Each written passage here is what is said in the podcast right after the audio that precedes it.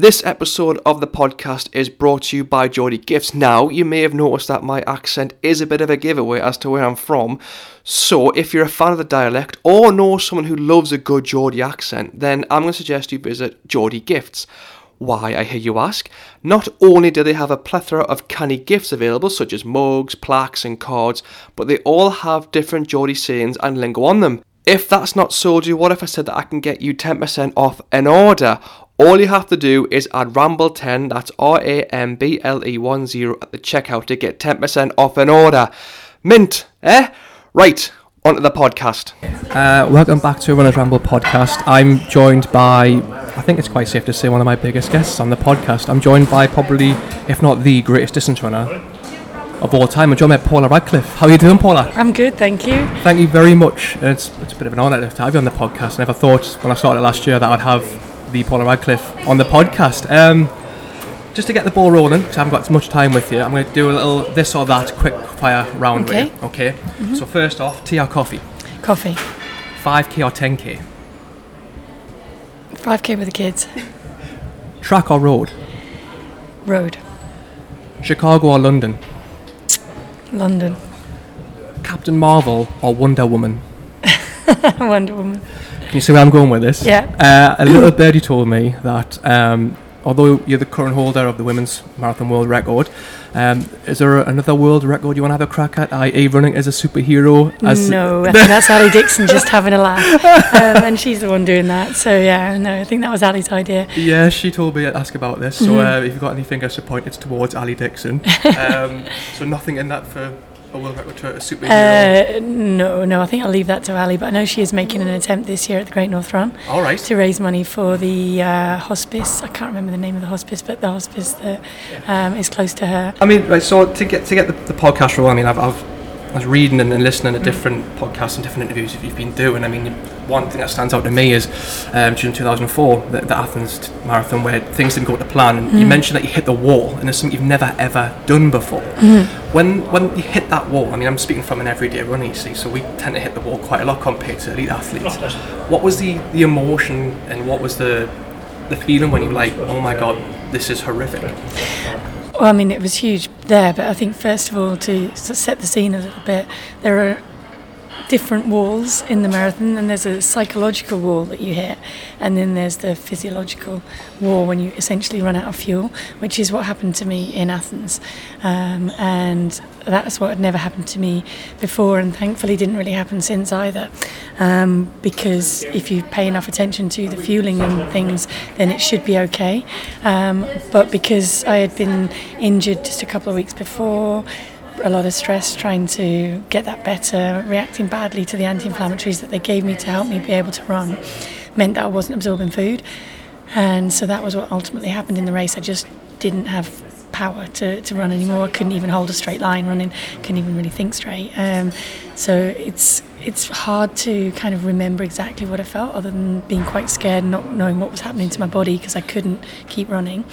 Um, and then the emotional side of it was just the fact that it was the Olympic Games and the best shot at the Olympic Games and the one that I should have really been able to, to at least medal at, if not win at, and I couldn't even finish the race. It was heartbreaking to watch because that was my that's my first real Olympic memories. If you running the 2004 Athens marathon, and me and my friend were sitting watching, going, "What's going on? This, this should be war in the park." But it was such a shame to, to see. Mm-hmm. I just thought I'd ask that, you know, the war and it's, you know, because we all experience it. Yeah, yeah, and there's stages. different ones. I mean, there are psychological walls, and there are like mental preparation, mental coping techniques that you can you can learn, you can do to, to help you get through that. But if you actually run out of fuel, there's not a lot at that point in time that sadly you can do about it. So, you know, recently, what we don't really see you compete as much now, really. I mean, is there, when you go out on, like, on- do you, when, you, when you go for occasional fun runs and just go for a run around, say, a park or where you live, is there, when you're coming down from that higher elite training to just regular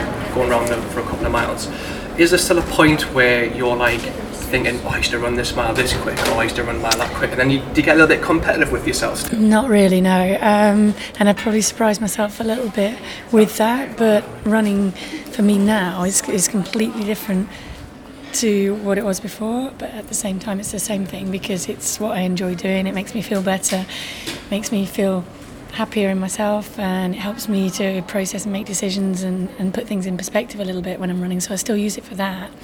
But I don't start the watch a lot of the time. I don't compare with what I did before because I know I'm not running anywhere near as fast, but I'm still getting enjoyment from the run. It's just a different purpose.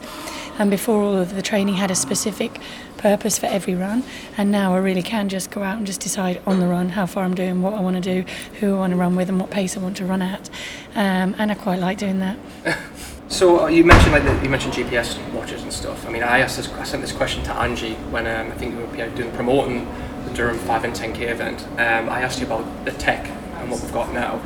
Um, am I right thinking that you used to you got a pair of Nike waffles when you were a kid? And used to, is that what your first? My first pair of shoes? my first pair of trainers were a was waffle it- trainer. Yeah. Was it the Nike Streak that you brought the, the world record in? Or was Um, it the Elite? it would no, it was the Streak Ekiden and then it was the Zoom Marathon. Hiya, sorry, I know you're listening to the podcast. It's just a quick message to remind you that this episode is brought to you by Geordie Gifts. So if you're a big fan of all things Geordie, then go and head over to Geordie Gifts. They've got a plethora of canny gifts such as mugs, plaques, cards, the works. So go and have a look at the website. The website's in the show notes. But as a bonus, here's a discount code for you to get 10% off. If you enter Ramble10, that's R A M B L E 10 at the checkout, you get 10% off. How about that, eh? Belter. Right, back to the podcast. Did, did you ask for the, the like as many pairs as they possibly had with that, or was that just a group? No, no, that was a training shoe. So that was a training shoe that I used to train in all the time, um, called the Nike Women's Althea, and they took it out of production. And so when I found out that, I took as many as I could of the pairs that were still floating around. I didn't think I had 150 pairs. Um, and they then tried to make another batch, but the, the last broke, so they couldn't make any more of that shoe. But I still have about five left. That's not a bad going, to be fair, right? I mean, but what I was going to ask on that is like when you see the, the technology that developed since your last, when you were like running with the world records and winning marathons for fun, is there like a small part of you that's just like, "Ah, I kind of wish I had those like Zoom X 4% or the Vaporflys? Is a small part and think, you know what, if I had those, maybe I could run, I don't know, a 213, a 210 maybe? Yeah, well, I mean, you never can tell now. And when I say it, I say it very much tongue in cheek, a joke. Um, I reckon I could have run 212 in them, but it's it's a joke because I never will know. At the time, I had the best shoe available to me. It's true that it has evolved a lot. It's also true that my career pretty much got ended, my competitive career, by a foot injury. And the next percent actually really restore efficiency to my foot that I've lost with that surgery. So now it feels like they would give me a huge boost, but maybe when I was back racing, it wouldn't have given me that much extra. But you can never answer those questions, and the technology is always developing. It is a better shoe than what I raced in, but at the time, that was the best shoe I could have raced in. It's all about ifs and buts. Yeah, exactly. Maybe if I run that quick in that Yeah. shoe. you know, I know. Uh, but now you're, you're, you're starting to get, you're in Coventry now, you were up there with Crammy. Um, when, you would, when you would watch athletics on the TV, would, did you sit there and go, I could do that, that's no problem whatsoever. But then when you went into the commentary box, is it like, oh my god, this is a little bit more tricky than what I thought? What was the transition like from No, say, it was- to actual commentary I think I was I was really lucky. I mean, I'd always I'd really admired the the commentators, and I can remember back to Durham cross countries, like early '90s, going into the commentary box after I'd run, and Brendan talking to me there, and so I'd kind of been sort of learning little bits, but I already appreciated how hard it was.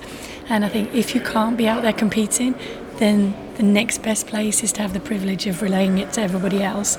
But it absolutely is a skill that needs learning, and I really needed to learn at the beginning. I still feel like I've got a lot to learn, um, but it's also a really nice, almost family camaraderie atmosphere that we have uh, in the commentary box. Crammy's helped me a lot, Bren helped me a lot before that, um, Steve Backley, uh, Andrew Cotter. Everybody gives a lot of advice and, and helps with things, so you, you feel like you can learn in situ and then witness some amazing races as well. It's it's it's probably the best seat in the house. I mean, I get quite envious of people who can commentate like there's Bingo Sport who have the commentators, yourself and Crammy, they're all commentating. I would have given it a go, and I have given it a go once. I'm not very good. Because of the accent, but I'm suppose if could do it, do you know what I mean? Yeah, I'm not sure it's the accent. I think it is practice, and then I think that's where Crammy was very, very good, and explaining to me how long it had taken him to learn. Because I think you go in and you sit next to him, and you think he's just always been as, as brilliant as that. And Yeah. then when he tells me some of the things that he's said, and he's like, "Don't beat yourself up about that." When you say something, you go, "Oh God, what did I say that for?" Yeah. He's like, "Don't beat yourself up. Once it's done, it's done. You just make sure that you learn each time going forward." So he's been great with advice like that. Brilliant. I'm sure I'm, he's out and about there. Yeah, if you're running around getting out, stressed. Yeah, walkie-talkies and everything. I think there I've might be a burst water pipe that's done a bit of damage. I think. Oh, no, yeah. Imagine what that would be like. Um, you're, you're up here to promote the family Families on Track in Durham. Um, I know that the, the, I think the entry's closed, I think, two days ago, but can you just briefly tell us what it's about and what it's hoping to encourage and a bit more about the event? Yeah, I mean, the Families on Track is an idea I've been working on for, God, about probably about four or five years. Um, since I ran a, a local relay race with my daughter, and she said, Oh, that was so much fun. Why don't we do more of those? You should organise those. Um, and the rising obesity crisis, in, especially in youngsters and kids today, and the lack of physical activity is pretty scary. And I think as a parent and as somebody who loves running and who had gained a lot from running, I wanted to do something about that. So Families on Track was an idea I talked about with Crammy and Al, and, and then they said, look, we'll put it on and we'll see. So this is really like fingers crossed, could be complete chaos, but I'm hoping it's a fun day out. It's not supposed to be super competitive. It's just supposed to be the family having fun together, mixing it up a little bit, and hopefully walking away from it thinking that was something we really enjoyed. Quality family time. We got some exercise as well. We had a lot of fun. We want to do the next one, and maybe we'll keep going for a run as a family every weekend in the park, which is what we re- really like to see. It does sound like a lot of fun. Um, is it? I mean, we'll see how this first year goes. I'm sure it'll be a success because a lot of, the northeast is quite known for its runners. So yeah, but you're working with a load of kids. Uh, what could, Well, what could go wrong? could possibly go wrong? Before I let you go, um, I've got there's two things. One, I always like to finish up this with everyone I ask if there was a race you could make up or an event. Well, you've already made one up. if there was a dream running event you could do, um, aside from the, the, the family run, what would it be? and Where would it be? And why? Oh God, that's a really good question.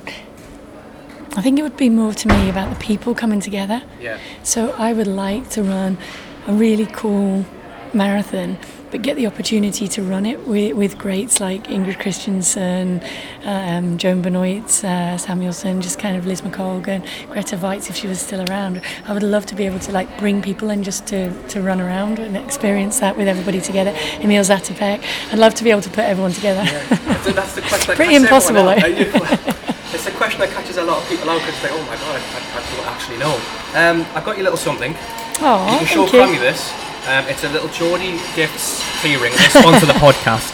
Um, so if you get stuck with some slang, Okay. Well, I That's did the just one. get here. My son got out of the car and he said, "Mummy, what language do they speak in Durham?" show him the keyring, and, that'll he be can learn perfect. it. You can learn it. No, Paula, thank you so much for Thank being you. on the podcast. It's an absolute honour to have you on. Um, hopefully the event will go well on Saturday. Mm-hmm. Um, and if you're in the 5 or 10k, good luck. And yeah, we're running the 5k as well tonight. Myself and my well, daughter. So, you're going to enjoy it. It might be a bit hot though. uh, yeah, Yes, but enjoy it. yeah, Thanks, we will do. Thank you. Good luck, everyone.